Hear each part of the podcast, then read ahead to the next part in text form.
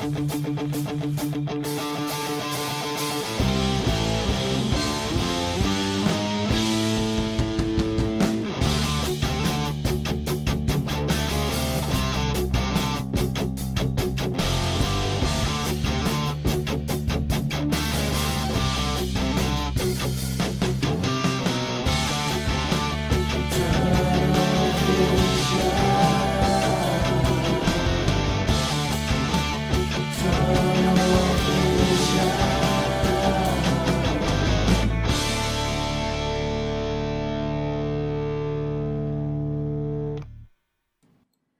everybody, and welcome to another edition of Tunnel Vision, a show brought to you by USCFootball.com. Jazz hands.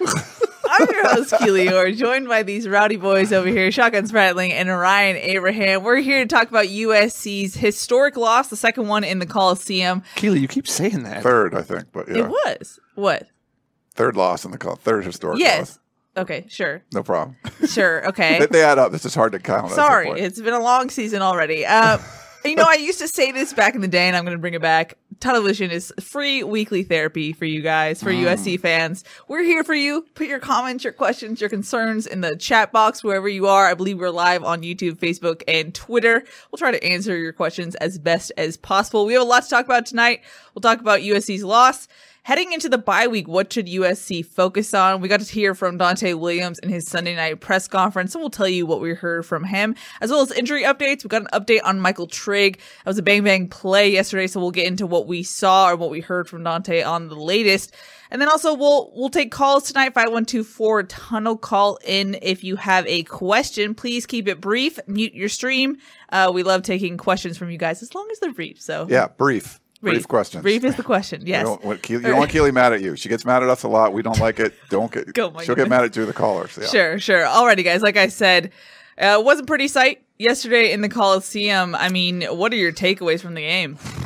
Wow. Yeah, it was. Uh, it was pretty bad, and I didn't. You know, actually, props to Shotgun. He's the only one that picked uh, USC not to cover that one, so he ties uh, Keely on our our picks pool thing. Man, I, my undefeated streak is over. It is, yeah. Uh, but I really did think that, you know, I felt like USC was going to come back and you're going to see somewhat of a competent offense.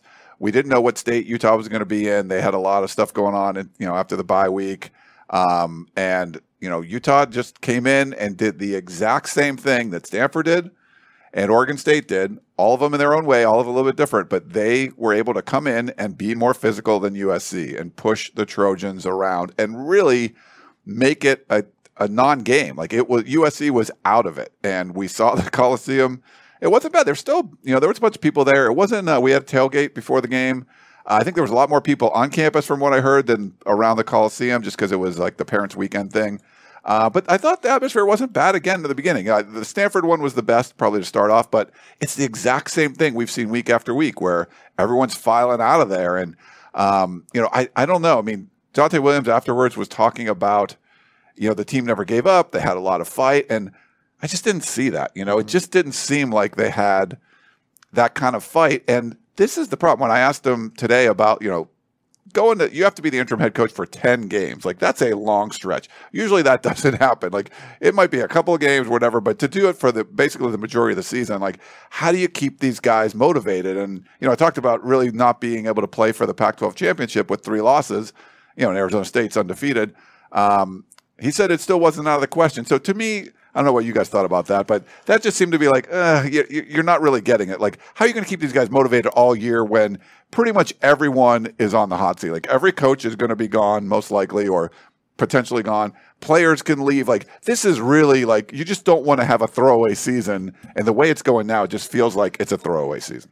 I will say that his answer was correct, though. He said, I don't want to say that we're out of it. He said, I never think that way. Be, and he said, especially because the Pac 12, everyone beats up on each other. It's true. And we've seen that time and time again. I mean, Oregon State looked like world beaters against USC. They beat Washington, you know, win that game in dramatic fashion and then drop a turd uh, to Washington State Hello. despite running for like 300 something yards. They should have controlled that game the entire time, and somehow they still lost that game. So, you know, UCLA looks really good at the beginning of the season, really struggled. So, is someone going to step up and be that team? Can it? Is it Arizona State? I mean, it's possible. They have a lot of veteran defenders. They have Jayden Daniels who takes care of the ball. That's a huge thing.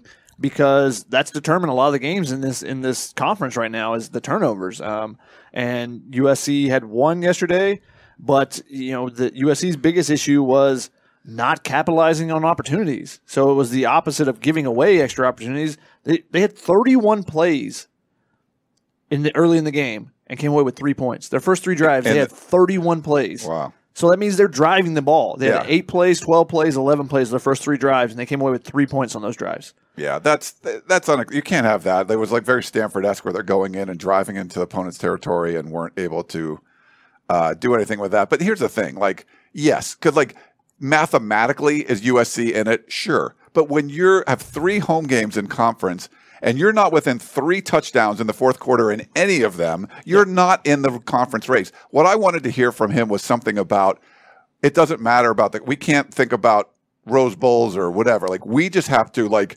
play good football at home, and this is how we're going to motivate guys going into the bye week. You know what I mean? That's where I had the issue with it. You're like, oh, we're still alive. Like, oh, I mean, that's he- not what I wanted to He hear. said he said something similar in the post game press conference from what you wanted to hear. I mean, it's something where he has to motivate his team somehow. He's not going to be like, "Yes, media reporter, this season's over and I'm just stuck in the mud as a interim head coach." Like he has to say something. I just it's a weird position for him to be in.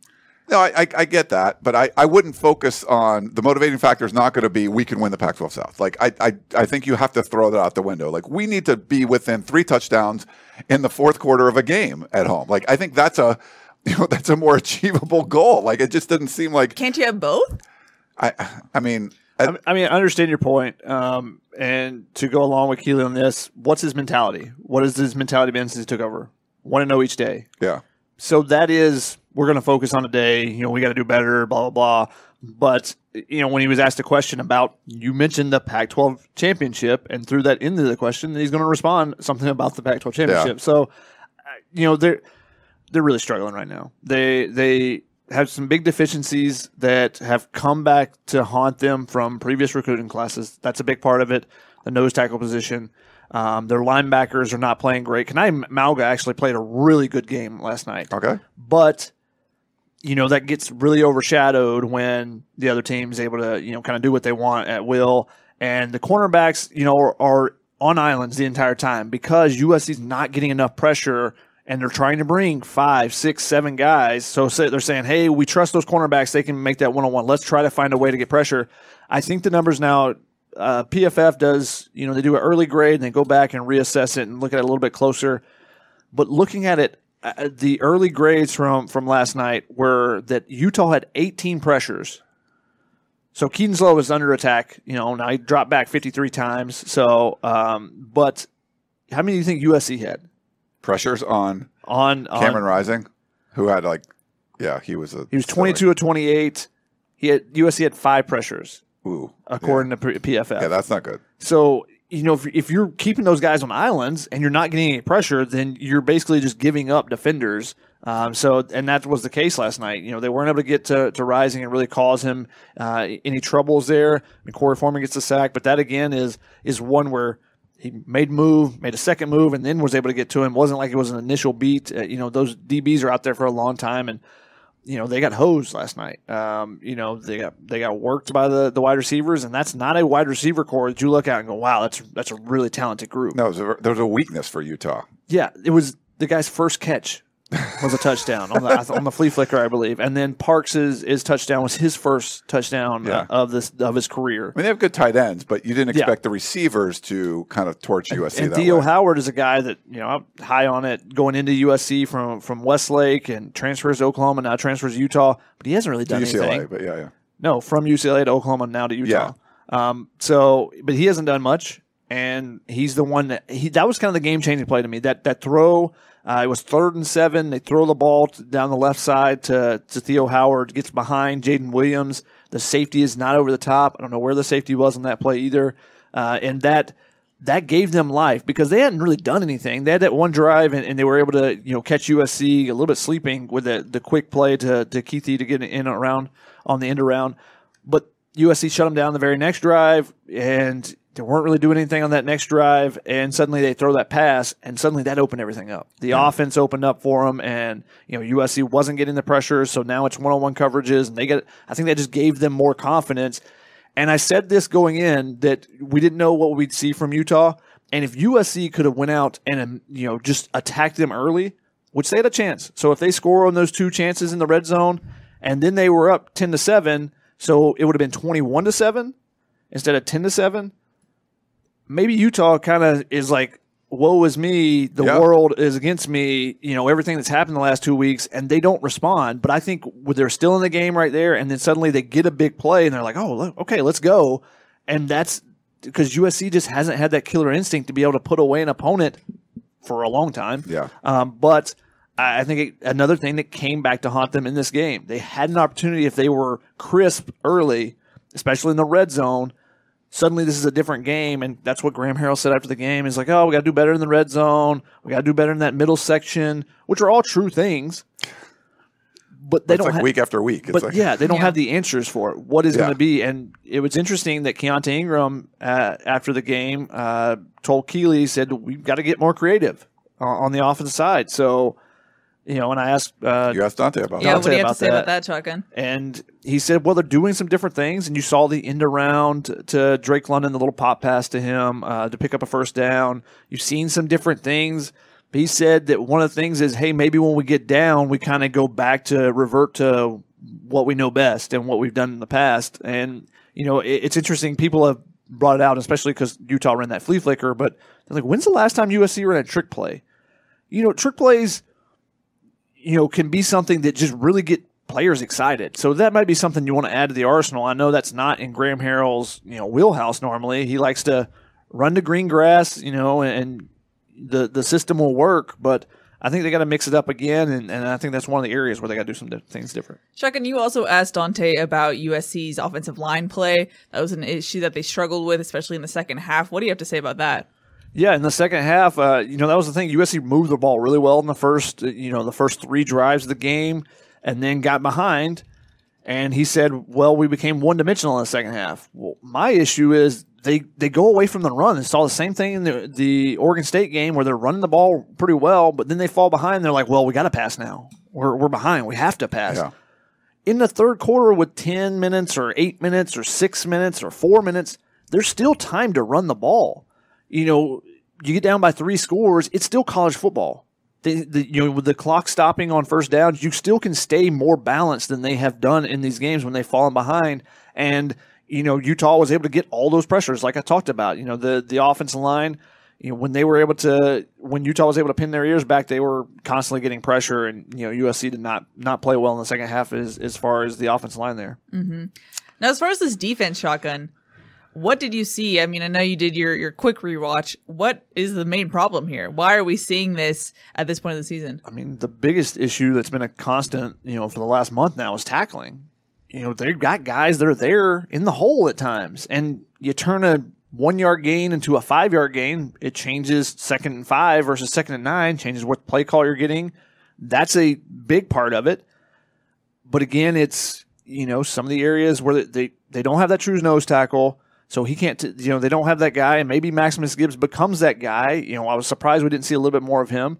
But to take up two blockers so that Drake Jackson's getting that one on one and Tuli Tuipulotu's getting a one on one, and then they, they just weren't getting enough pressure um, on the quarterback that game. So when you don't get any pressure and you're already playing, you know, in man to man coverage, and maybe you have a, a single high safety, but there's just opportunities there.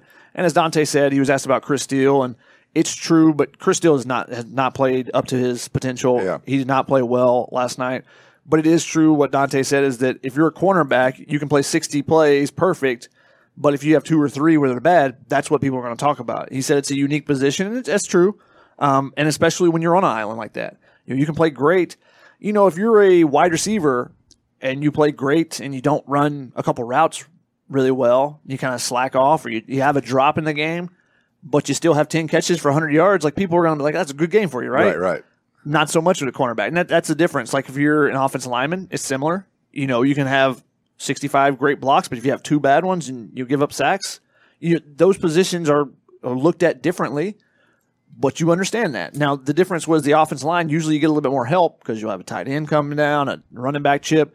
With the way USC's playing defense, those cornerbacks don't have help. Yeah. Uh, and but they they're up to the task. They can be up to the task at least. They haven't been consistent with it. Isaac Taylor Stewart, people really trashed him after that Stanford game, and he didn't play well in the Stanford game. He's been their best cornerback, and he's been really good actually. Outside of that Stanford game, he's given up a handful of catches at best. Uh, the re, the completion percentage against him is under fifty percent outside that that Stanford game, um, but you can't have just one cornerback do it. You got to have both guys do Yeah. it. And then when your reserves come in there and you're trusting Joshua Jackson and Jaden Williams, they got to continue to make plays too. Jaden Williams has been really good this season, but you give up a big play there, and suddenly that gives them some momentum, and that's college football. You know, you get a little bit of one big play can spark something special, and I think that happened for Utah. That gave them confidence, especially after everything they'd gone through. They were like, "Okay, this is it. Let let's go. Uh, We can do this against USC," and they they did. A little, I don't know if there's a hot take or whatever, but real quick, Keely. Like Yeah.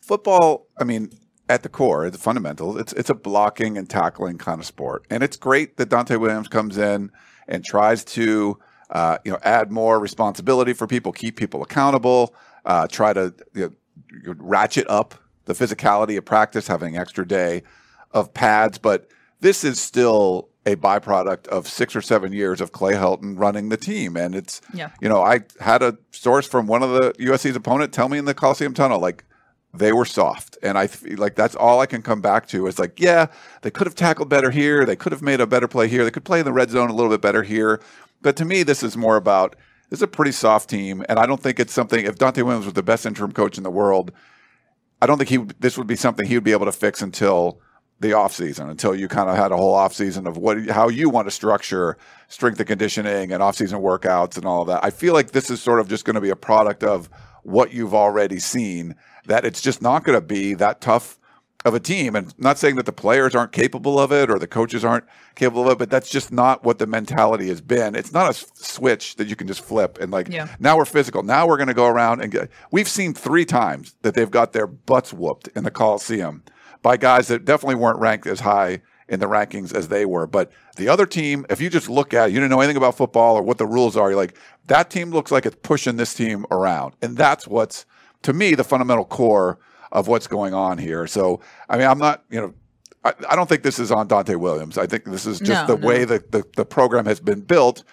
And that's why you have to tear it down to the studs and start again. And, uh, you know, I thought there's enough talent here that Donte Williams could get this team to go through and, and win a bunch of games. But the way it started, I, I'm not very optimistic for the second half of the season because this is you could get in a roll early on against some of the weaker opponents on your schedule.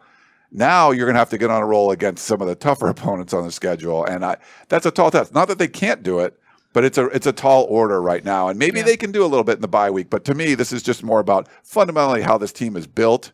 They're just a team that's getting pushed around. Yeah, the analogy that popped into my head last night was that, you know, it's like when you have a really bad cold, you get over like the threshold, and that was firing Clay Helton, but you still have the lingering effects where you're not Yeah. 100% healthy yet. You like go to the grocery store and you're like, that kind of over, I overdid it there. Yeah. That's kind of the symptoms that you're still, yeah, yeah. yeah. That's the symptoms you're seeing from the Clay Helton era. It's not going to be fixed, like you said, Ryan, just because you made that fire. It's going to have to be a, a rebuild in that sense. Yeah, and I've heard some announcers say you can make some tweaks here. Like, no, there's this is no tweaks. This is, you know, what, does it implo- the, what's the implosion thing where they just blow up the building and it just kind of c- collapses on itself and just clear out the debris and like start again. Like that's what you have to do.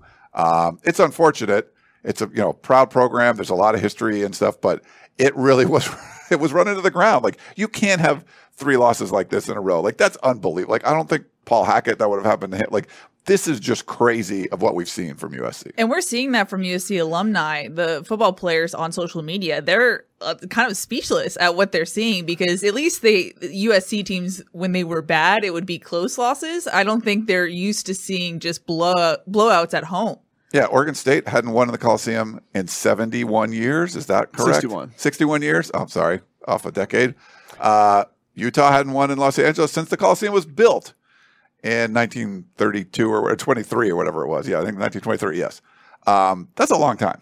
Uh, so to have like two of those records be broken in you know two weeks, like that's not USC football for sure. And it's I'm not going to look at this tape and go, oh yeah, like they need a better red zone percentage and then they'd be fine. Like no, like this is This is just more about what are you coming out there and doing? Like, this isn't some little tweak. This is something that's a big problem. And the problem is you've seen it week after week after week. And Donte Williams, his credit, was trying to make a change, saying, hey, we got to make this like a business trip. We're going to change our, our pregame ritual stuff on Fridays, and we're going to go do a walkthrough at a high school. And I get like, I, I like that. I applaud that. Try to mix things up. It had zero effect. It didn't. It didn't change anything. So there's some other big things that need to be changed, and maybe they can't be over the course of a week of practice trying to get ready for a game. USC, what have they done so much since Pete Carroll? They've relied on their talent. Yes, They don't have as much talent now. that's also true. Like Kanai Mauga is a great complementary linebacker. You know, if he's not the, if you have a five star guy beside him, he's the guy who's going to do all the dirty work and you know get in there and thump some guys. He shouldn't be your star linebacker though. You know, and that's the issue. Like the up the middle right there, they're having issues with their linebackers and not having the nose tackle, and you know Jacob Lichtenstein playing at, at, at defensive tackle, and he's more of a defensive end body. They just there's issues, and we've seen on the offensive line same thing. You know, if you could, if you have even if it's Zach Banner, you, you know, uh, you know, if you have a big body guy like that, and you just push and you know work on people, and, and that's what actually Utah did because they they had a kid on there that came in. I can't uh, pronounce his name off the top of my head, but he was like six eight and three hundred thirty pounds. He reminded me of Zach Banner. He just leaned on people, lean on, Yeah. lean on them. USC doesn't have that right now. You know, it's these lean bodies, and you know, well, they're supposed to be athletic. Well, to get out and you know do some outside zone stuff, but USC doesn't do a great job of getting to the second level with their blocks on the offensive line or on the outside, the the tight ends or the wide receivers. There was that one play where Drake London they they tossed it out him for a screen uh, and was nearly picked off, nearly a pick six. Michael Trigg watches the guy almost make the pick six, and then he turns and watches the guy trying to make a tackle, and he didn't block it. It- when that happens, that guy goes flying for it. He takes that chance, that risk there. Once Drake London catches it, if you get a blocker right there, that's a huge play potentially. Yeah. You know, 15, 20 yards. Instead, it's a seven or eight yard. And that's the case with USC too often right now is their successful plays aren't as successful as they could be because they're missing that one block. You know, they're missing this or they're missing that. And it's, that's the details that everyone keeps talking about, but those details aren't being fixed. They're saying, oh, that's a detail and we got to fix that. And maybe they fix this one detail, but there's another one and another one that they, that they let slide up. So, in part of that is because they aren't as talented as they previously could be. So they can't just make up for it with talent like they, they have been able to do in the past. And I think that that is part of it. They are just not as talented of- a, a team, a program right now as they were a few years ago. You know, even when it was, you know, similar issues, the penalties and all those type things, they could play through it because they had more stars and more talent on the on the roster. Yeah, like for Kanai Mauga, great, but like you had an Oscar Lua back in the day, but you also had the Rey Maualuga coming in and take like that may be like the Palaie Gaoteote, who's no longer with the team, but you you had that like five star guy that maybe there was a veteran that's been around a long time and is capable of making plays, but you also have the guy that's going to take somebody's head off and is the recruit that everybody wanted. There's less of those guys. Uh, I still think it's a talented roster. But there's there yeah there's a lot of problems uh, with this team as as we're seeing. I mean, The first- similar since we're talking about linebackers, the class that Cameron Smith came in with. You know, he wasn't the highly uh, the the vaunted guy in that that group. You know, because they had Porter Gustin, you had Osa Masina, and there was one more that I'm, I'm blanking on right now off the top of my head. Oh yeah, But there were three three guys that were in five star contention. Uh, Justin, um, John, John Houston. Houston. John Houston, yeah. You know, he's a five star. The other two guys, you know, were five stars depending on you know composite versus you know twenty four seven. Cameron Smith was the lowest one, but he was the guy that did everything. Yeah. And then you can put Porter Gustin on the edge, and you know, so th- that's the difference. Is you know they're relying on the guy that would be Cameron Cameron Smith was the fourth rated guy in that class, that linebacker class, and he became the playmaker. They're relying on you know the guy that's way on the bottom to be their playmaker right now. So it, it's it's not they just don't have the same talent that they they did before, and I think that's part of the issue that they're still having the same Yeah. issues, but they don't have as much talent now. Yeah, mm-hmm. you're relying on the talent, but it's not as strong, and Yeah. that's yeah, that's certainly. You, but you shouldn't be relying on the talent. Like, but when you had ridiculous talent, you could rely on it and still be pretty good, and now you can't. I guess. Yeah. that's a good summary. I'm going to jump back into some of the news we got tonight. We got to talk to Donte Williams. He said that basically uh, Michael Trigg's first MRI was inconclusive. Uh, they do know that it's not a broken bone and it's not an ACL tear, but they don't know anything further than that. He's going to get a second MRI. So once they know, we'll we'll be updated and be sure to update you guys. Shotgun, I know that obviously affected the team to see a guy like Trigg. I mean, we've talked about it on shows and on podcasts how much the team just loves Trigg. Uh, you got to talk to Malcolm Epps about not only his first uh, touchdown as a Trojan, but just seeing uh, his little brother, if you will, go down like that. What do you have to say? Yeah, he said that that touchdown was for Trigg. You know, he said that uh, when he scored, that wasn't that wasn't his touchdown. That was that was for Trigg, and, and he said that he talked to him a little bit afterwards. Uh, Korey Foreman, I talked to him and asked him the same thing, and he said, you know, when Trigg came back to the sideline, he said that you know that they're going to be there for him and everything. It looked like a very bad injury. The positive news, it sounds like, from what Donte Williams told us, and again, take a little bit of grain of salt with what Donte Williams tells us.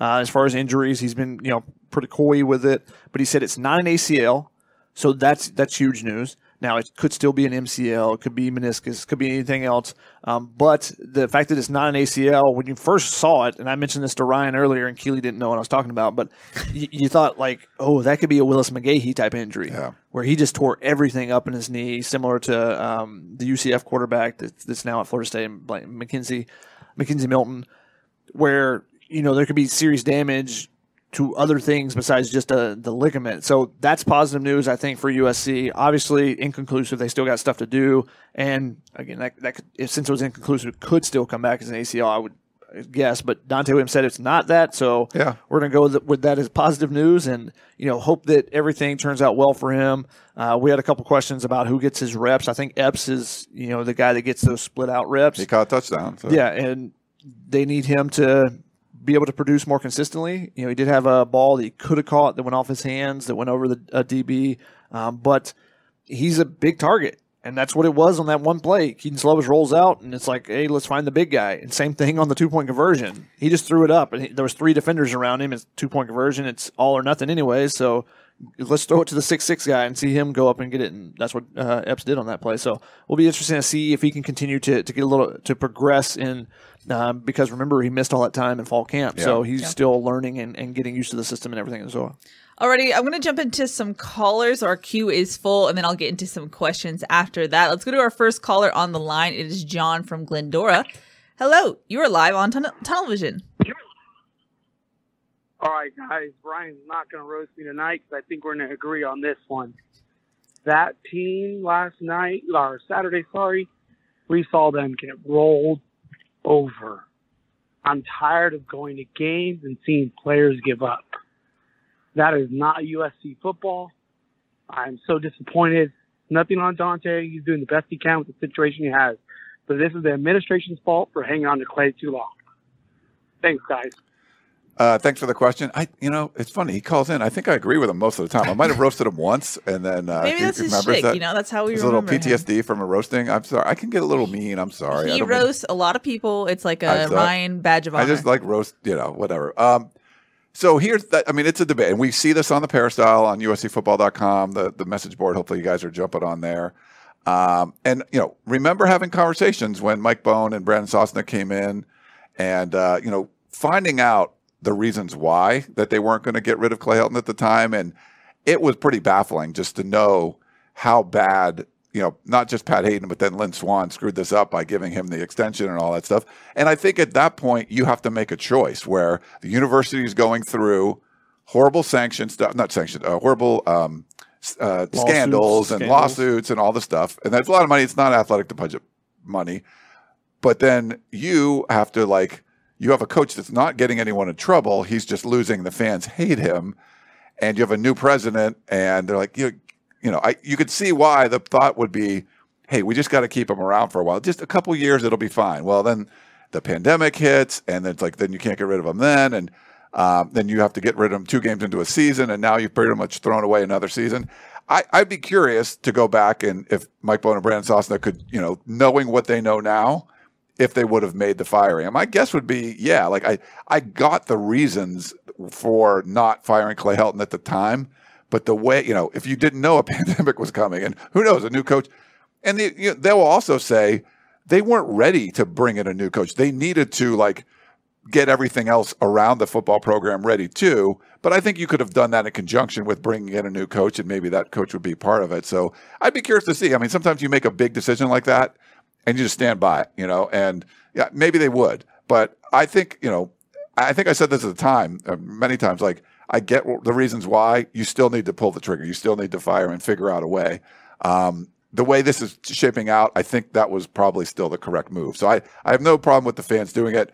Just understand that they the athletic department had reasons and they were good reasons, but they weren't necessarily like you know there was still a debate. I would think, and uh, you know I don't know. I, to me that was wasn't uh, you should have got rid of them when you could because now it's just like a mess. It's easy to spend somebody else's money.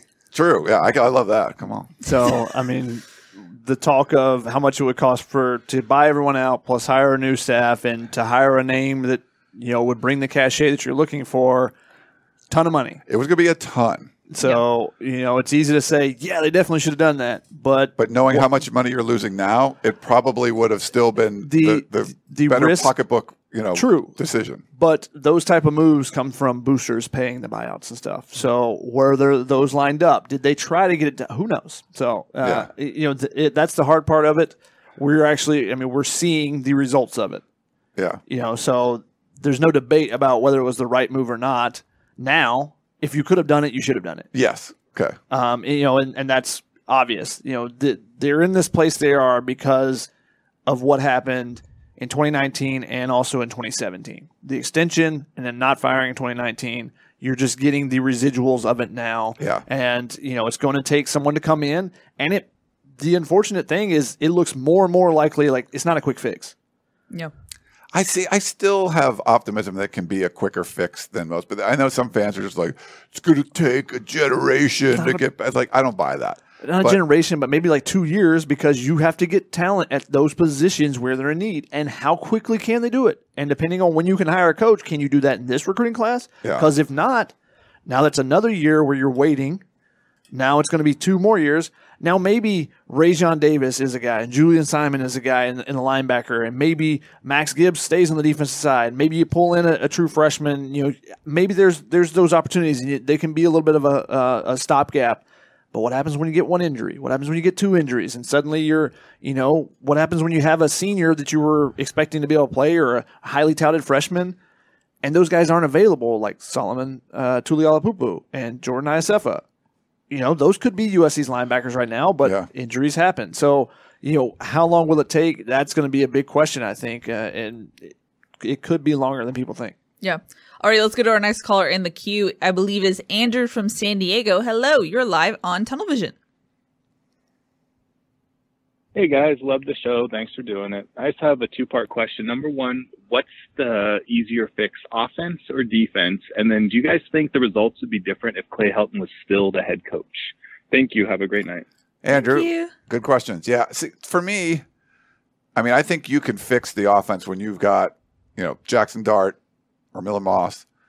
You know, right? Are you talking about this season or maybe for the He's future? He's talking about this season. Yeah, so I mean, you got Kedon Slovis, you got Drake London, you got Keaontay Ingram. Like, yeah, I think the offense you can do some stuff. Like, there's, they, I mean, USC and there's three losses at home scored 28 against Stanford, 27 against Oregon State, and 26 against Utah, and that's having been down 29 against Stanford in the fourth quarter, 25 against Oregon State in the fourth quarter, 25 against Utah in the fourth quarter. Like they basically scored as many points as they were down by in these games and late in the game. And th- I, you, this is too talented of an offense to score 25 points, 26. That just that doesn't make much sense to me. I think you can fix the offense um, faster, but I don't know. What do you think? You would think so. it hasn't happened. I, I think there's been some positive steps on the offensive line from when Clay McGuire was hired. Obviously, did not play well in that second half, but I don't know that they're going to make those changes because they could have already done it. And they could correct those small things already. It seems like they could. Um, the biggest thing for me is there are positives in the first quarter. It seems like every game, but you get to the third quarter oh crap here here comes the other team and you know those three losses uh, i think the think the stat you, you tweeted was it's 42 to 3 usc has been outscored in the third quarter of Yeah. those three losses at home Jordan Moore said that on the uh, radio broadcast. So against Stanford, Oregon State, and Utah, once the third quarter rolls around, and remember, USC had a great third quarter against Washington State.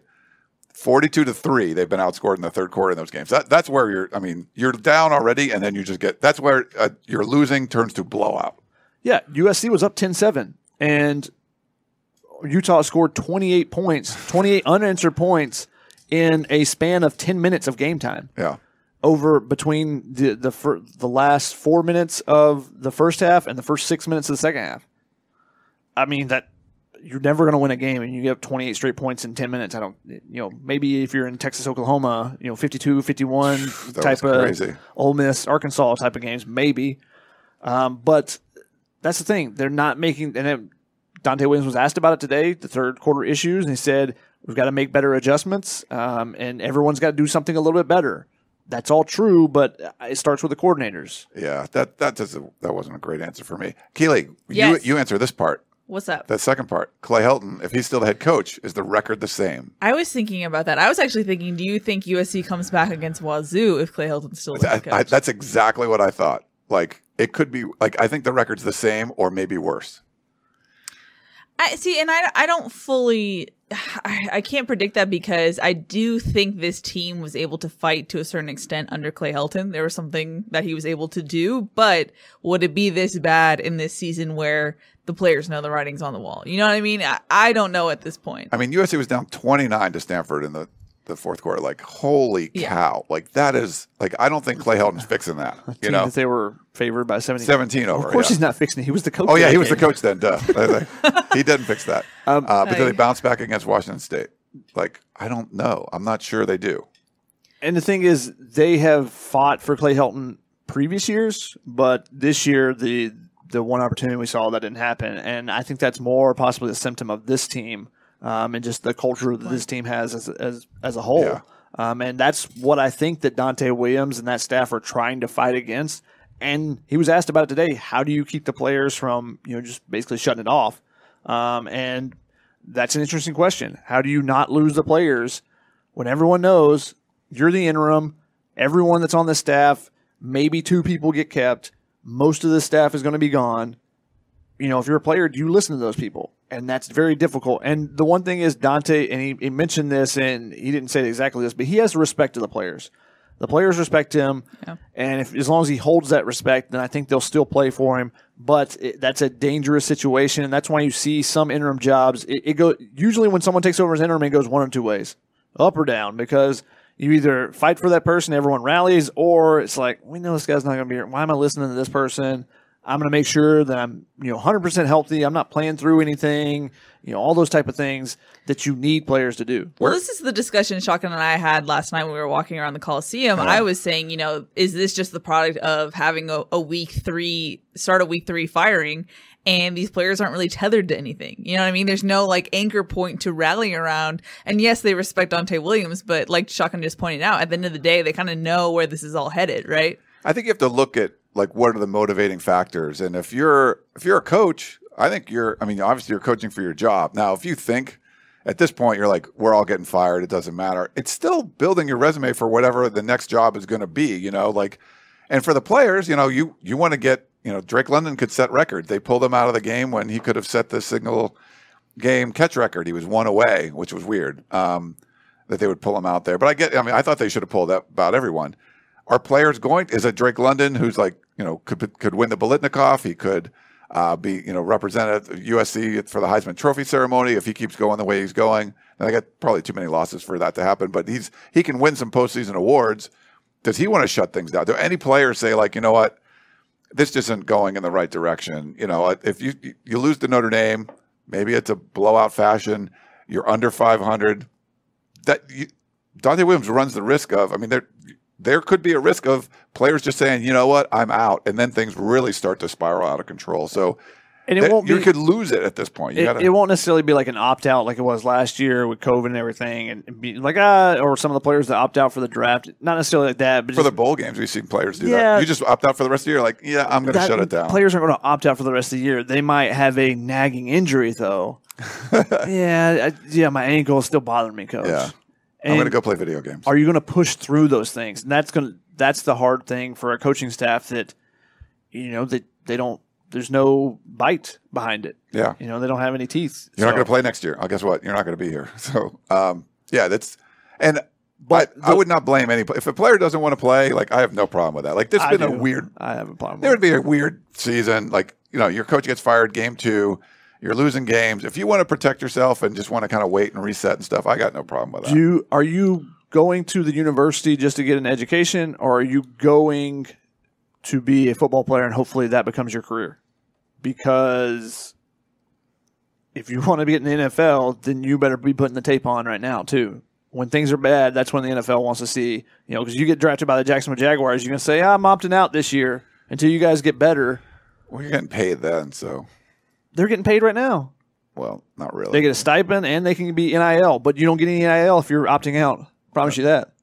Yeah. So just to be clear here, Ryan, are you advocating or at least uh, saying it's okay for players to basically quit on the season? I want to make sure your point is clear because that's what it sounds like you're suggesting. No, I'm not advocating for that. Okay, I'm sure. saying if a player said, you know what, like I got a chance to be drafted, I don't feel like I'm put in a, a safe situations out there. We just don't, you know, I don't know what's going to happen. I don't want, you know, injuries are just freak stuff. But if the if you don't feel like, you know, there's just too much too many cooks. There's just not sure what's going on.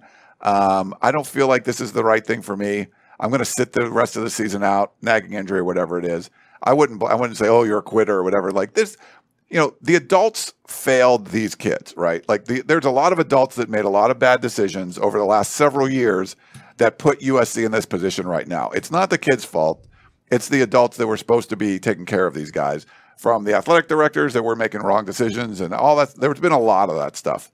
So if a player's like, I, I you know what, I think it would be great when you get a new coach in and there's a whole new culture and new stuff going on. Cool, but I don't want to do this. There's six more games. I'm out for this one. I, I would. I just wouldn't say, okay, you're a terrible player, or that's that's bad that you're quitting on the team. I, I just wouldn't say that. I just don't think that's a realistic situation. You know, What do you mean? Like, I, I just don't think a player would quit like that. we've seen players like, collectively. we've seen play. I'm not saying like this would be a team wide thing. I'm just like we've seen players opt out of bowl games. So they're like, yeah, it's not a great bowl game. So basically, it's like the there's not going to be what am I going to get out of playing in this bowl game? Like I'm going to go play in the Liberty Bowl or some something, and I'd rather just go get ready for the NFL draft. Well, if you're like, hey, we're three and three, just lost to Notre Dame, we're not going to make the championship game. Uh, I just feel like I'm putting myself out there to be a pincushion. Like I'm going to opt out for the last five games. Like I, if a player's going to say that, I don't see that big of a difference between opting out for a bowl game. But that's just me. I don't know. I'm not. I try to be on the player side. Alrighty, let's jump into another caller I think in the queue. I think that says a lot about your character if that's what you do. Let's go to Cameron from uh, F- San Francisco, I believe. Hello, you're live on Tunnel Vision. Hey Ryan, Keely, Shotgun, Cameron from Frisco, Texas, not oh, San Francisco. my bad, my Sorry, Keely. bad. No worries, no worries. So I got two really quick questions. One of them, Ryan kind of mentioned it about you know postseason bowl eligibility. So basically, will USC be bowl eligible by the end of the season? Where will USC get three wins possible to become bowl eligible to get at least six wins? Because since we're already halfway through the season, three and three, where are we going to get at least six wins? And then my second question is after week six's matchups with college with all these college football teams, which coaches can we eliminate from the coaching carousel for USC's possible head coach? My thoughts, Kalani Sitake from BYU, with their really undisciplined, turnover heavy game over Boise State where they lost at home.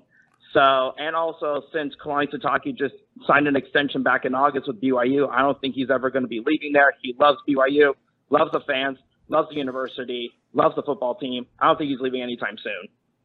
Thanks, Cameron, for the Thanks, call. Cameron. One of the things I'm not. This is not roasting you, Cameron, but this is one of the pet peeves I sort of have when people, and we get this on the Peristyle all the time. Um, you know, James Franklin's a candidate. Like he just lost the game. He's not, he's out. You know, it's like BYU like lost. Like most teams kept everyone this year. Like everyone came back. BYU lost a ton, and they came out and they beat a bunch of good teams. They're three and zero in the Pac-12. They lose one game at home. Yeah, they had a clunker, you know, against Boise State. I don't eliminate him from contention because they had one bad game. So just looking at a, pro, a coach like, oh, he lost the game. He shouldn't coach at USC. Like I don't. It's just too like you got to look at the whole resume. You know, like do you like his whole resume? The one game he had that there was a clunker. I'm not going to like eliminate him from contention for doing that. Because James Franklin lost to Clay Helton.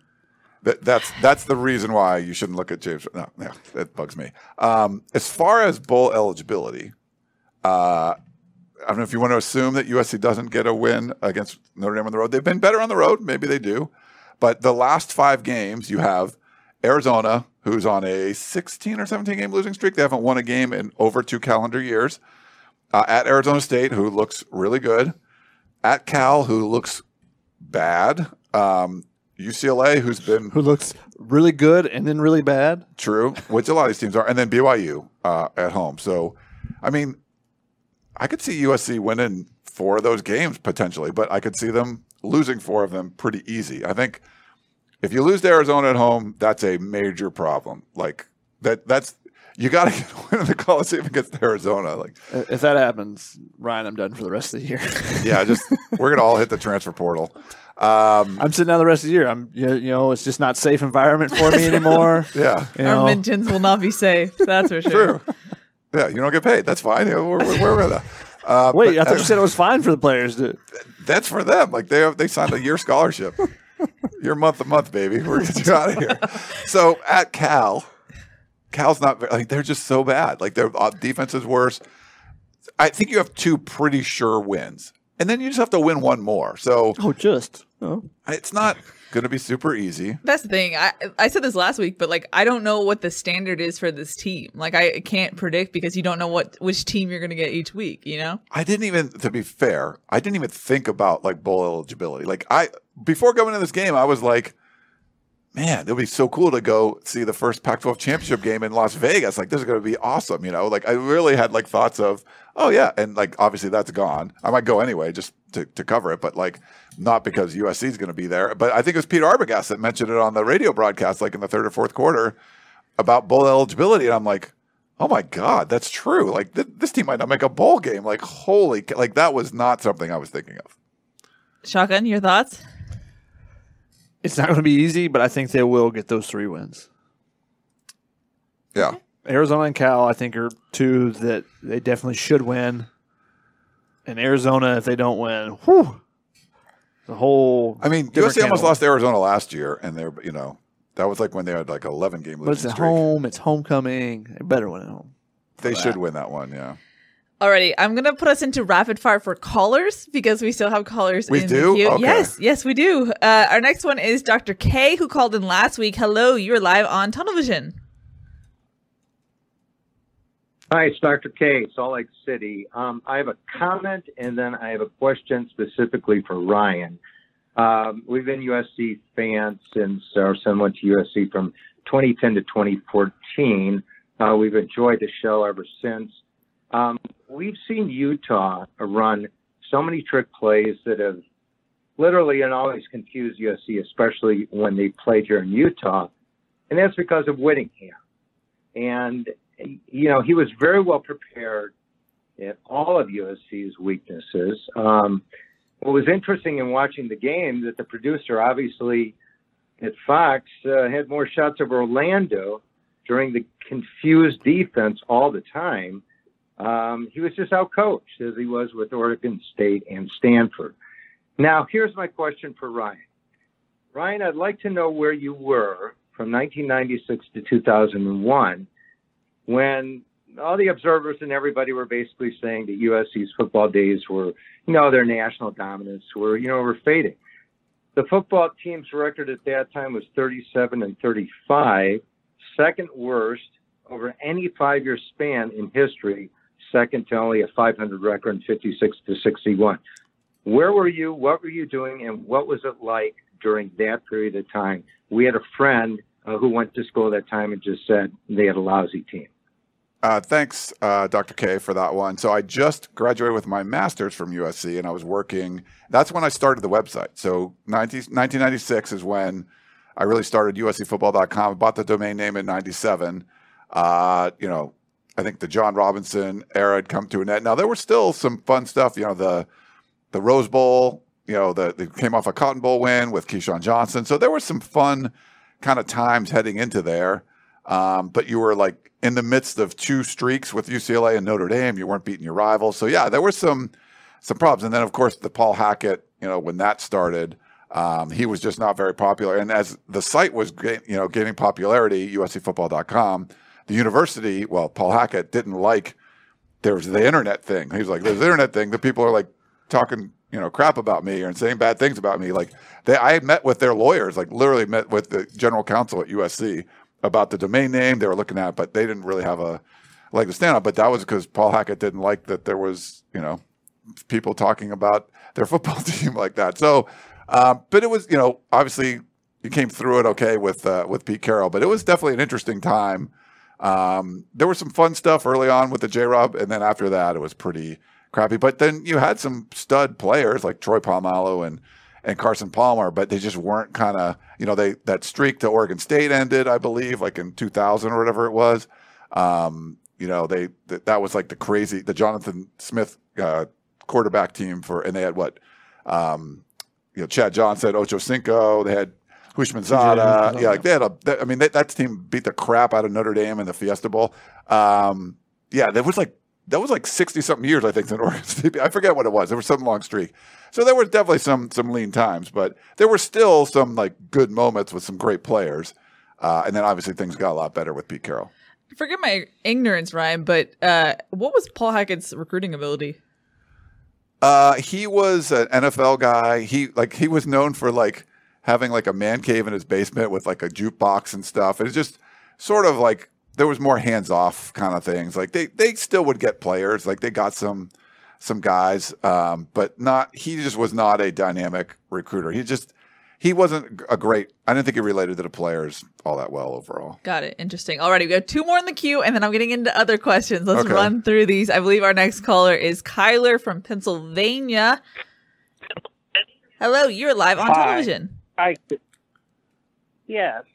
My question is, with all the problems USC is having right now, would it be more suitable for an NFL assistant, head coach, or a college coach?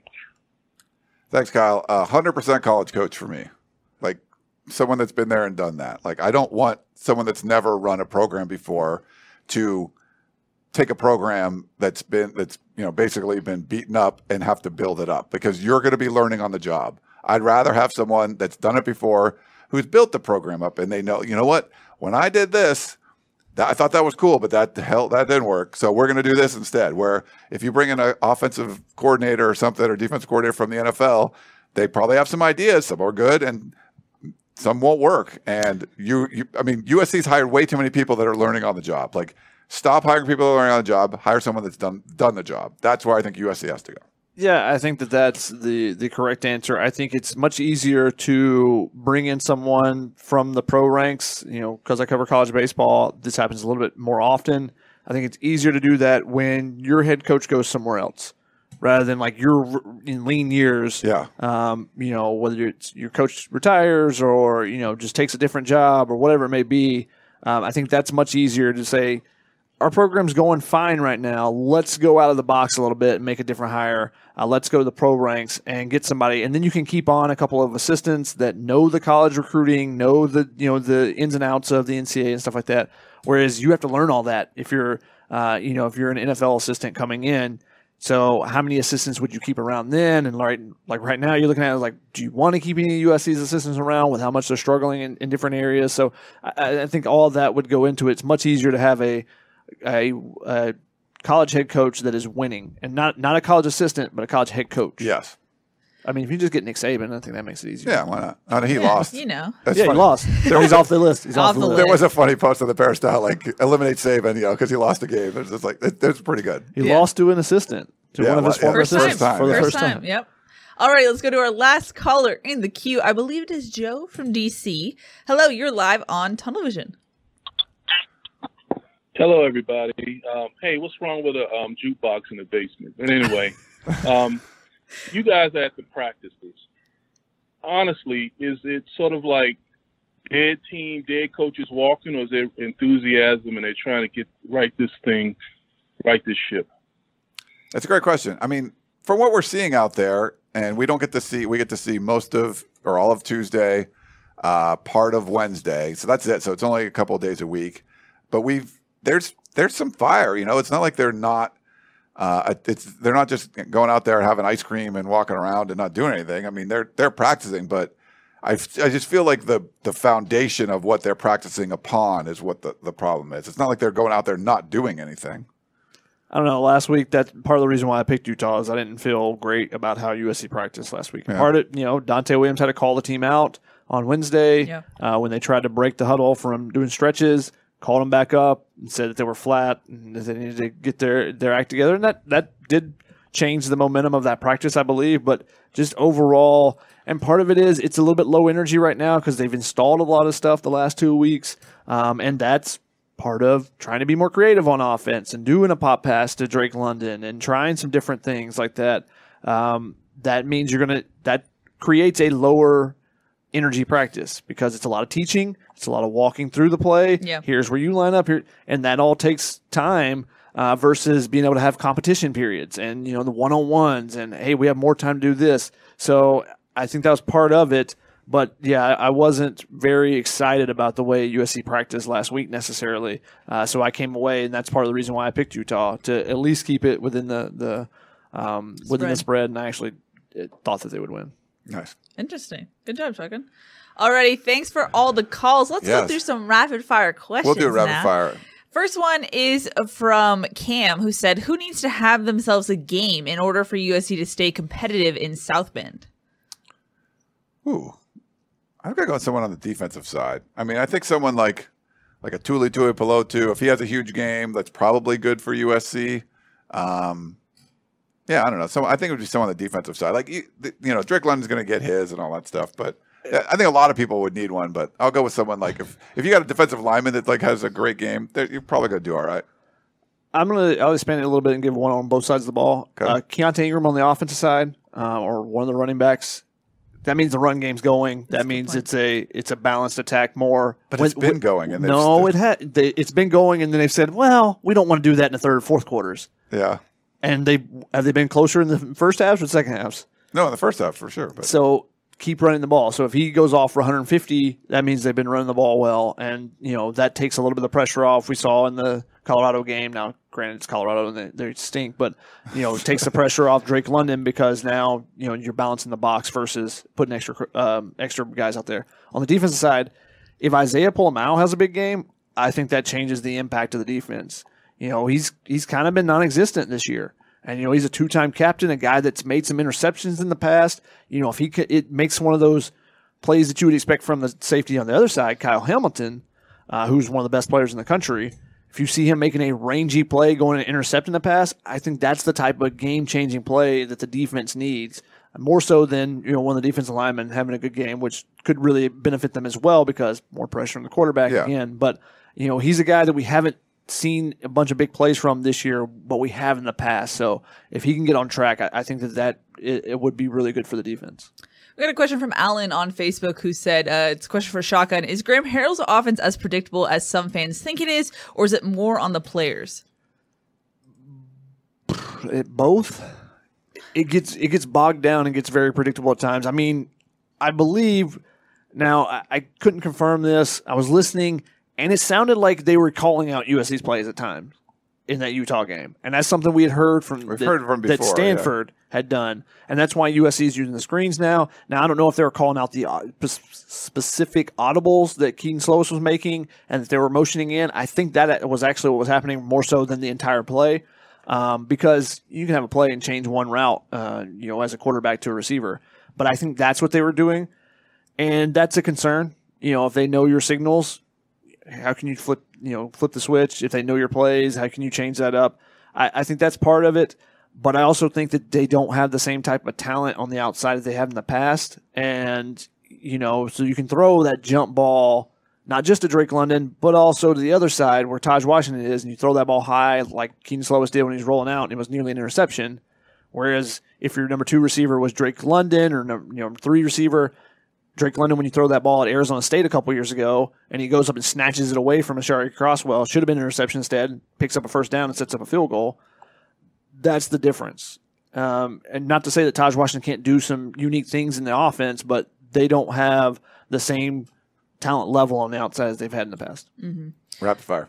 We got a question on Facebook from DD Diego, I believe it's YouTube, who said, "How many years will it take for a new coach to get USC to the CFP?" What do you think?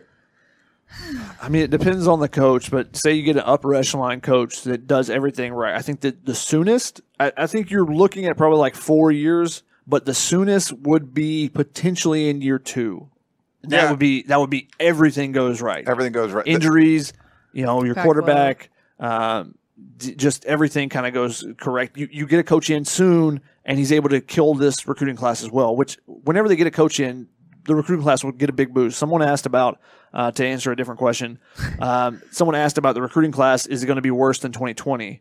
And no, that's not going to be the case because once you get a new head coach, just that infusion of energy and Yes. oh, what could be uh, usually helps out a lot. Yeah, that's what the next question I was going to ask. Uh, Kenneth wanted to know: Do you think recruits will be, be deterred by the season, or do you think they realize the situation with no head coach and will still take a serious look at SC and want to help change the program? I mean, I think they would be deterred, but I think when you get a new head coach in, it's like, oh, what can this guy do? This guy's coming from whatever program. Look what he did there. Look what he did with this position. That could be me. And I think you get that boost of energy then.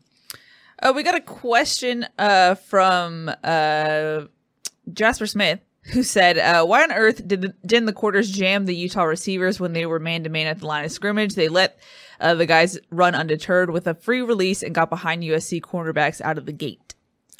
It's weird because we just haven't seen the Utah receivers be all that effective uh, through the first four games, and they certainly were against USC. So I don't know if it. I mean, I don't know if it's as simple as like, oh, just jam them, and then they would have like stopped things. But that's you know the, the defense that they were trying to play. Um, I think he was leaving some of those guys on an island, like Shotgun mentioned earlier. They weren't getting the kind of pressure when they did send people. You know, he just wasn't pressured all that much, and so now you got to cover guys for longer. I mean, if you're jamming with the line of scrimmage, you can really get beat deep. Um, you know, if you're if you don't have as much help too. So I I don't know if it's like a simple fix like that, but it just nothing else seemed nothing really seemed to work. I mean, if you're playing press coverage, then you need to get jammed. But if you're playing off, then you're, you're not expected to get your hands on the receiver.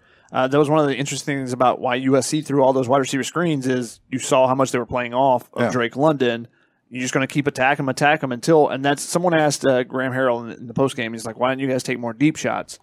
Because that worked against Colorado, right? Well, you're not seeing the same defense. You know, when everyone backs up, you got to take those short ones and just kill them with you know ten yard gains over and over again. And that's that's the thing. And what you what defenses are doing against USC is if you're not getting that extra block, that extra block you need to get, that five or six yard gain, let them get that as many as they can because they're not getting that 15 to 20 yard gain uh, because they're missing that one block. And they also know USC's not really going to keep doing that, where they do it for a while, but they just, you know, you, it's like a death by a thousand paper cuts, and you just have to be patient. And USC's just a big play. It's a big play offense. So they're take if you take away big plays, will they be able to matric- matriculate down the, the field and and Without- punch it in? Explosives is what Harrell says. Yeah, without the explosive plays, you know. They can do. They've shown they can do that. The problem is they make mi- too many mistakes. Yeah. Can they do it without making mistakes? And that's what defense are saying. Like, let's drop everybody in coverage. They'll mess up something. Yeah. The, Whether it be- London will catch three balls, but then they're going to kick a field goal or go, you know. You know, whether it be they just one of the offensive linemen gets beat and we get pressure and suddenly the third and seven to Gary Bryant with a better throw that's a completion and a first down, but Kedon Slovis has got someone right in his lap, um, or they'll have a penalty.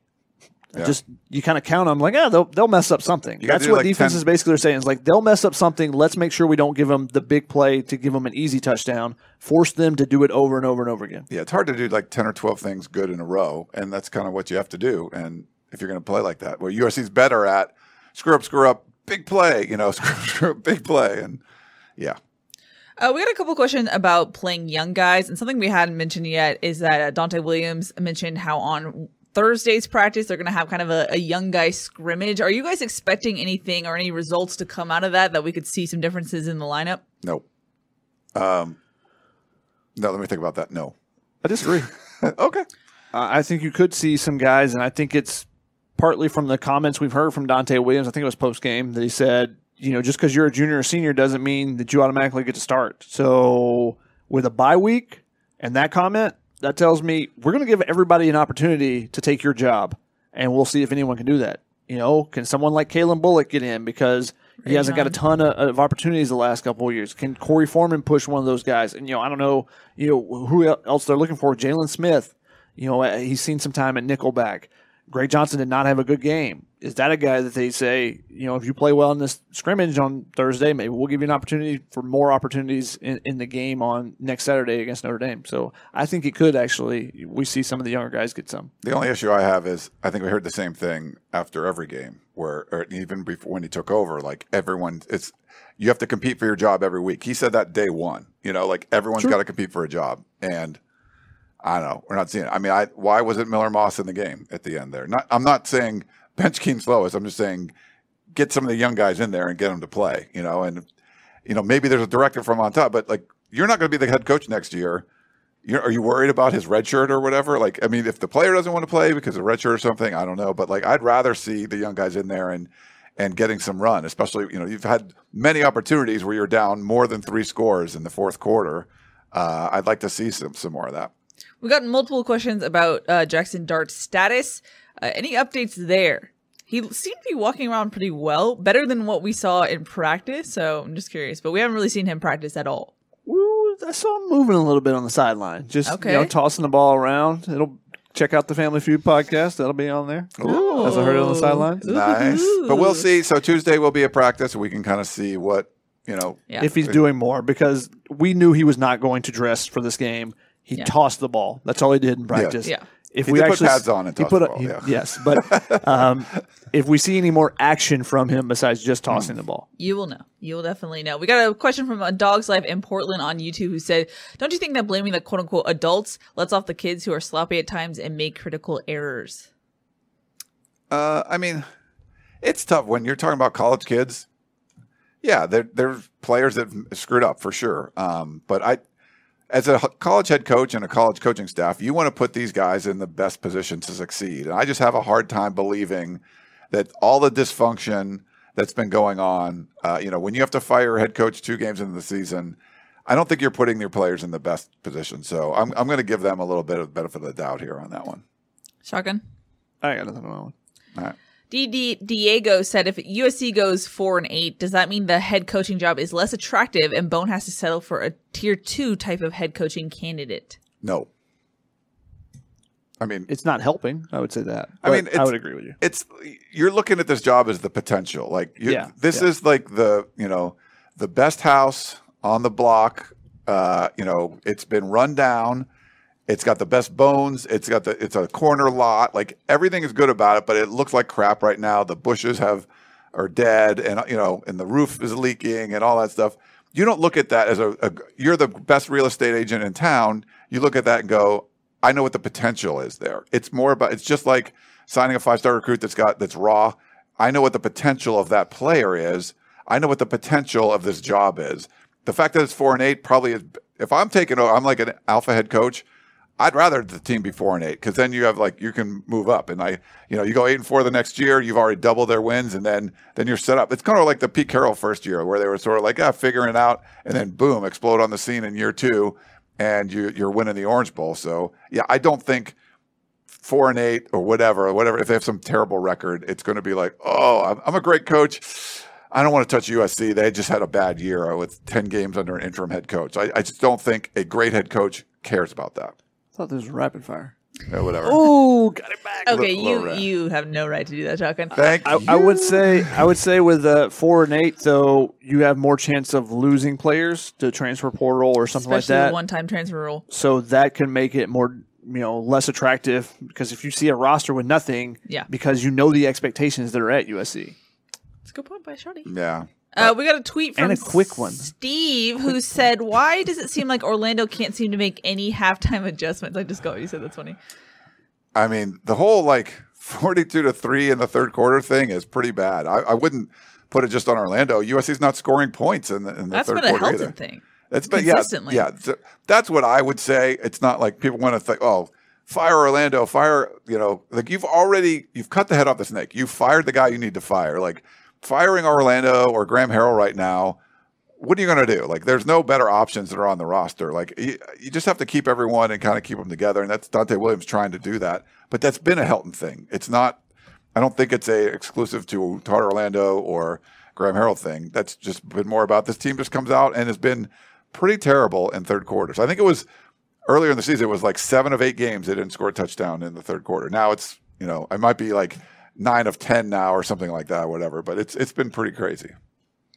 I mean, there's times when Orlando puts guys in the right position and they just don't make a tackle. So, you know, what adjustment do you make to that? Uh, that's the difficult thing right now. If they were tackling great and getting beat the way they are, then you look at the scheme much more than you do at you know what is happening during the play. Uh, So, uh, a little bit more, I don't know, grace there for for Todd Orlando just because they aren't tackling. Now that's his fault. You know, he's he, as a defense coordinator, he's got to correct that. But Yeah. as far as the adjustments and stuff, I think he's trying stuff and doing some stuff that is working. It's just they aren't making the plays that they they are capable of. We got multiple questions asking why through game five, USC's wide receivers don't have more chemistry with their quarterback. I mean, I think you're seeing that has actually progressed. I think Malcolm Epps seeing him make some catches. I think that you know on a scramble drill type of thing. Um, no, I, my rewatch. I'm halfway in the third quarter. A lot of people were Kedon's staring down Drake London. I'm like, all the passes to Drake London early in the game are all screen passes. There's a couple of them that are over zones coverage, and like that's not staring down. So maybe that's in the later in the third and fourth quarter that I haven't got to yet to to really fully rewatch. Um, but that was kind of confusing to me, just seeing a bunch of those comments in my tweets. Which maybe that's just a regurgitated thing because that's been the common refrain from people for the last few weeks. Yeah, I don't know. It's just, I mean, there's something that's not right, and I don't think losing your head coach has helped either. You know, like there's just some weird personalities there. It just doesn't seem to be working right now. You need a great head coach that can be like would look in that room and go, "Why are these guys not talking?" or "What's going on here?" Like there's something that was going on, and it just doesn't seem. I get it. Like they've they've progressed. We've seen Michael Trigg get better. We've seen some guys work, but it just, they had a whole off season together, and it just it looked like they're sort of like meeting everyone for the first time almost. Some of this stuff. I would say the last two weeks we haven't seen a receiver go one way and the throw go the other way. True, yeah. Which we did see Washington State and we did see in Oregon State from two different quarterbacks. So maybe that is progression. Um, maybe that is just the plays that they're running and they're more straightforward. I don't know, but I would say that is one thing to note. Big T wanted to know, and he asked all of us, it's your job to watch and cover this team from beginning to end. How much worse does this feel than 2018 because it looks worse? I was listening to like the the Reign of Troy, our friends over there, and um, I think they were saying this year looks worse because there was like some close games and stuff. Like the three blowout losses at home. I mean, Yeah. to Stanford, Oregon State, In the and- easier part of the schedule, or yeah, what was like, expected to be? exactly. Like this is pretty bad. You know, um, you know, you that when Orgeron came in as the interim and they went on a run. Yeah, they lost to the rivals, but they they won some games. They beat a you know number four Stanford at home.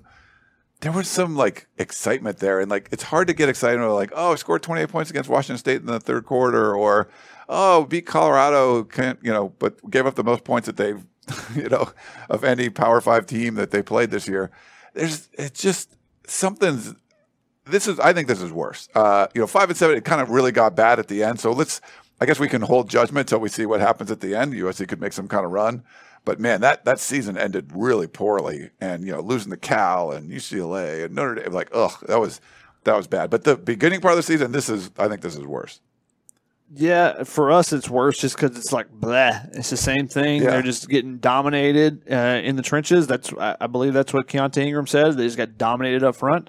Um, whereas 2018, it was more they're making mistakes and costing themselves the games. So Yeah. it was like they were in the game, so they're at least exciting games of whether they would win or lose. These are like, okay, when do the fans leave? Is it going to be five minutes in the third quarter? Is it going to be when uh, the fourth quarter begins after the torch is lit? Uh, what will it be this game? Because Also- that's been the case the last three weeks, or last three home games. Sorry. Also, I feel like with the 2018 season, you could kind of say, "Hey, what is going to happen with this true freshman qu- quarterback?" You came into this season going, "Hey, this is Kedon Slovis in his third year. What are you like?" There Great were point. higher expectations, whereas I think you could kind of have the freshman excuse a little bit for 2018.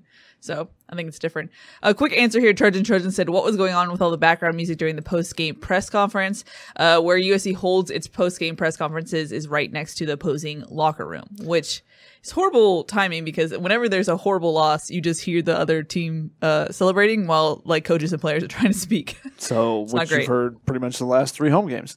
Um, and if you go on the Utah football um, Twitter accounts or social media accounts, you can see the videos and why it was so loud because they are really living it up in there for their first win in the Coliseum ever. Yeah, there was. Uh, I got. It's funny when I left the little. You, know, I, you guys were doing the post game. I did the post game uh, press conference, and I was walking back down through the tunnel, and Ashley Adamson was interviewing Cameron Rising uh, for Pac-12 Network in the tunnel.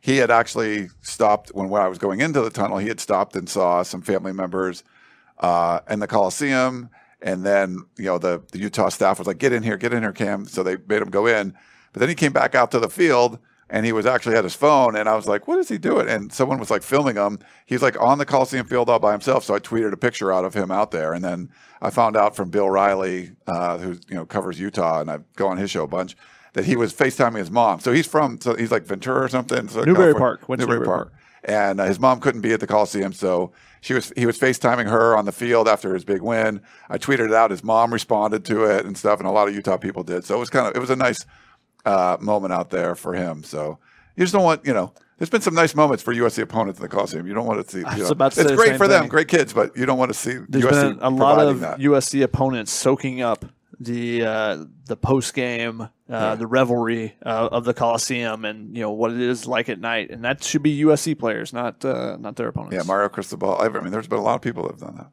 Chloe White said, against the Irish, what is the one stat you value above all others? Time of possession, third down conversions, or the turnover battle? Mm, I go points. question. Score more points, you got a better shot. Uh, Troll Ryan is here, alive and well. Yeah. Do you have a real answer? Or you're gonna. I mean, stick with it? turnover, like t- time of possession means nothing. Yeah. Um, you USC know, was dominating the time of possession in the first half. yeah, it's like, who, Yes. who cares? Uh, I mean, it's, USC just has to not look incompetent, maybe. That would be. So you're not going to answer the question, is what I you're don't know. Like, I, it, it, it, no. Go Turnover. ahead. You, turnover's fine. For me, I think it might be rush yards.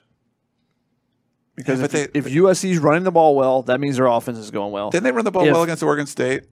in the first half, and then they stopped running Well, but it. they, but you still like ran like you came. I'm after talking the about game. the end of the game. Know, if you they- look at the end of the game, at the end of the game, they said they ran the ball well. They said they ran the ball well. Yeah. Did their stats look like that? No. We're talking about the stats. Okay. Their stats said they look eh, they did meh because they didn't run the ball much. But if at the end of the game USC's run stats look good and Notre Dame's run stats don't look good, that's their strength. Is to be able to run the ball. That's where they should be able to pound USC. Their quarterbacks have really struggled. Jack Coan has been replaced multiple games. Tyler Buchner came in, got replaced last game. You know, he's a true freshman. So yeah, if their run game's not going well, that is a telling stat in that game for USC. I mean, USC offensive stats. I think. I mean, I, I mean, we. I was looking at the stats. and like, wait, Kedon Slovis threw for 400 yards in that game. Like, it means. So our friend Elisa Dertola says empty calories. There's a lot of empty calories. So I'm not going to say USC rushed for 250 yards. They're going to win the game. Like, no, that could be empty calories. when will they ever run for 250 yards and lose like they have at the home? What did they rush against uh, Oregon State? Like, they got over 200, I think. No, they didn't. Didn't they?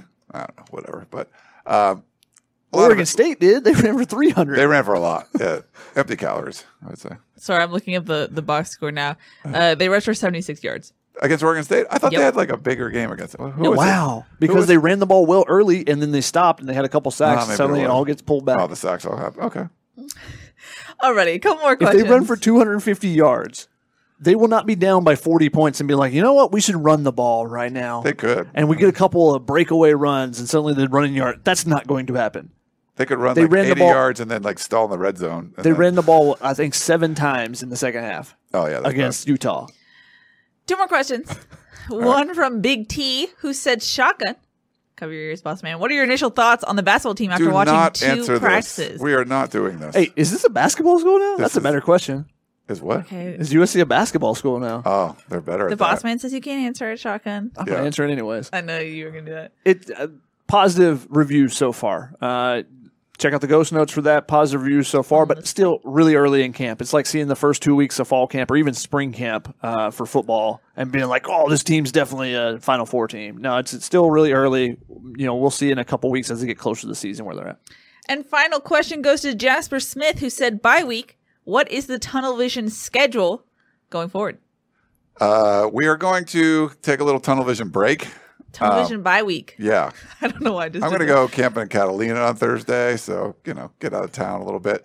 Uh, I was up for a Sunday show, so Sunday's probably still up in the air, Sunday's TBD. TBD, because you know if there's some newsy stuff that happens, but otherwise there probably won't be anything newsy coming into the break. So Yeah, we'll we'll be back next Thursday for the preview before Notre Dame for sure. Maybe Sunday a week from today. Yeah. So that is the schedule going forward. I hope you guys have a good bye week. Do you want to throw the one up that I? Oh, the- sure. We got one that- in there. You guys yeah. can follow us on social media. We'll Yeah. tweet out if we are having a Sunday show. Or we'll get Ryan Yes. to actually tweet out if we're not having a Sunday show. How about that? right. If you get eaten by a buffalo or something, you can update the people. Yeah, I'll be back on Saturday. I'll be like a Okay. day ahead of time. Okay. The last time my flight got, I mean, literally a seven hour delay on the flight. Like, when does that happen? Like, Crazy. that was kind of nuts when you're coming east.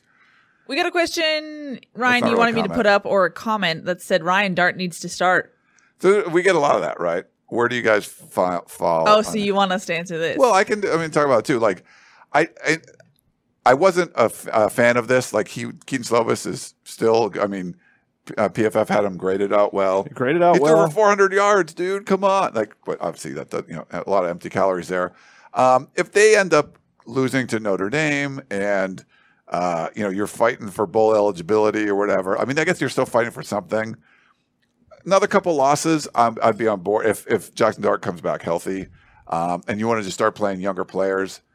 I, I got no problem with that, but I, I don't think the fans are like Dart's going to save everybody. Like I, uh, I'm, I'm just not into that. Like it's the offense more than Dart or Slovis or whatever. You know, If if both of them are perfectly healthy going in the Notre Dame game, I don't think you start Dart. no, But I do want to see that Dart package. And That what can that good, yeah. add to the offense? That's like maybe that's the creativity they're missing. Um, and if Kedon Slovis really struggles, which he's playing okay, he's not playing great. And the bigger issue is can Dart provide a spark? And maybe that's something where you throw him in, and that might be instead of you know him starting.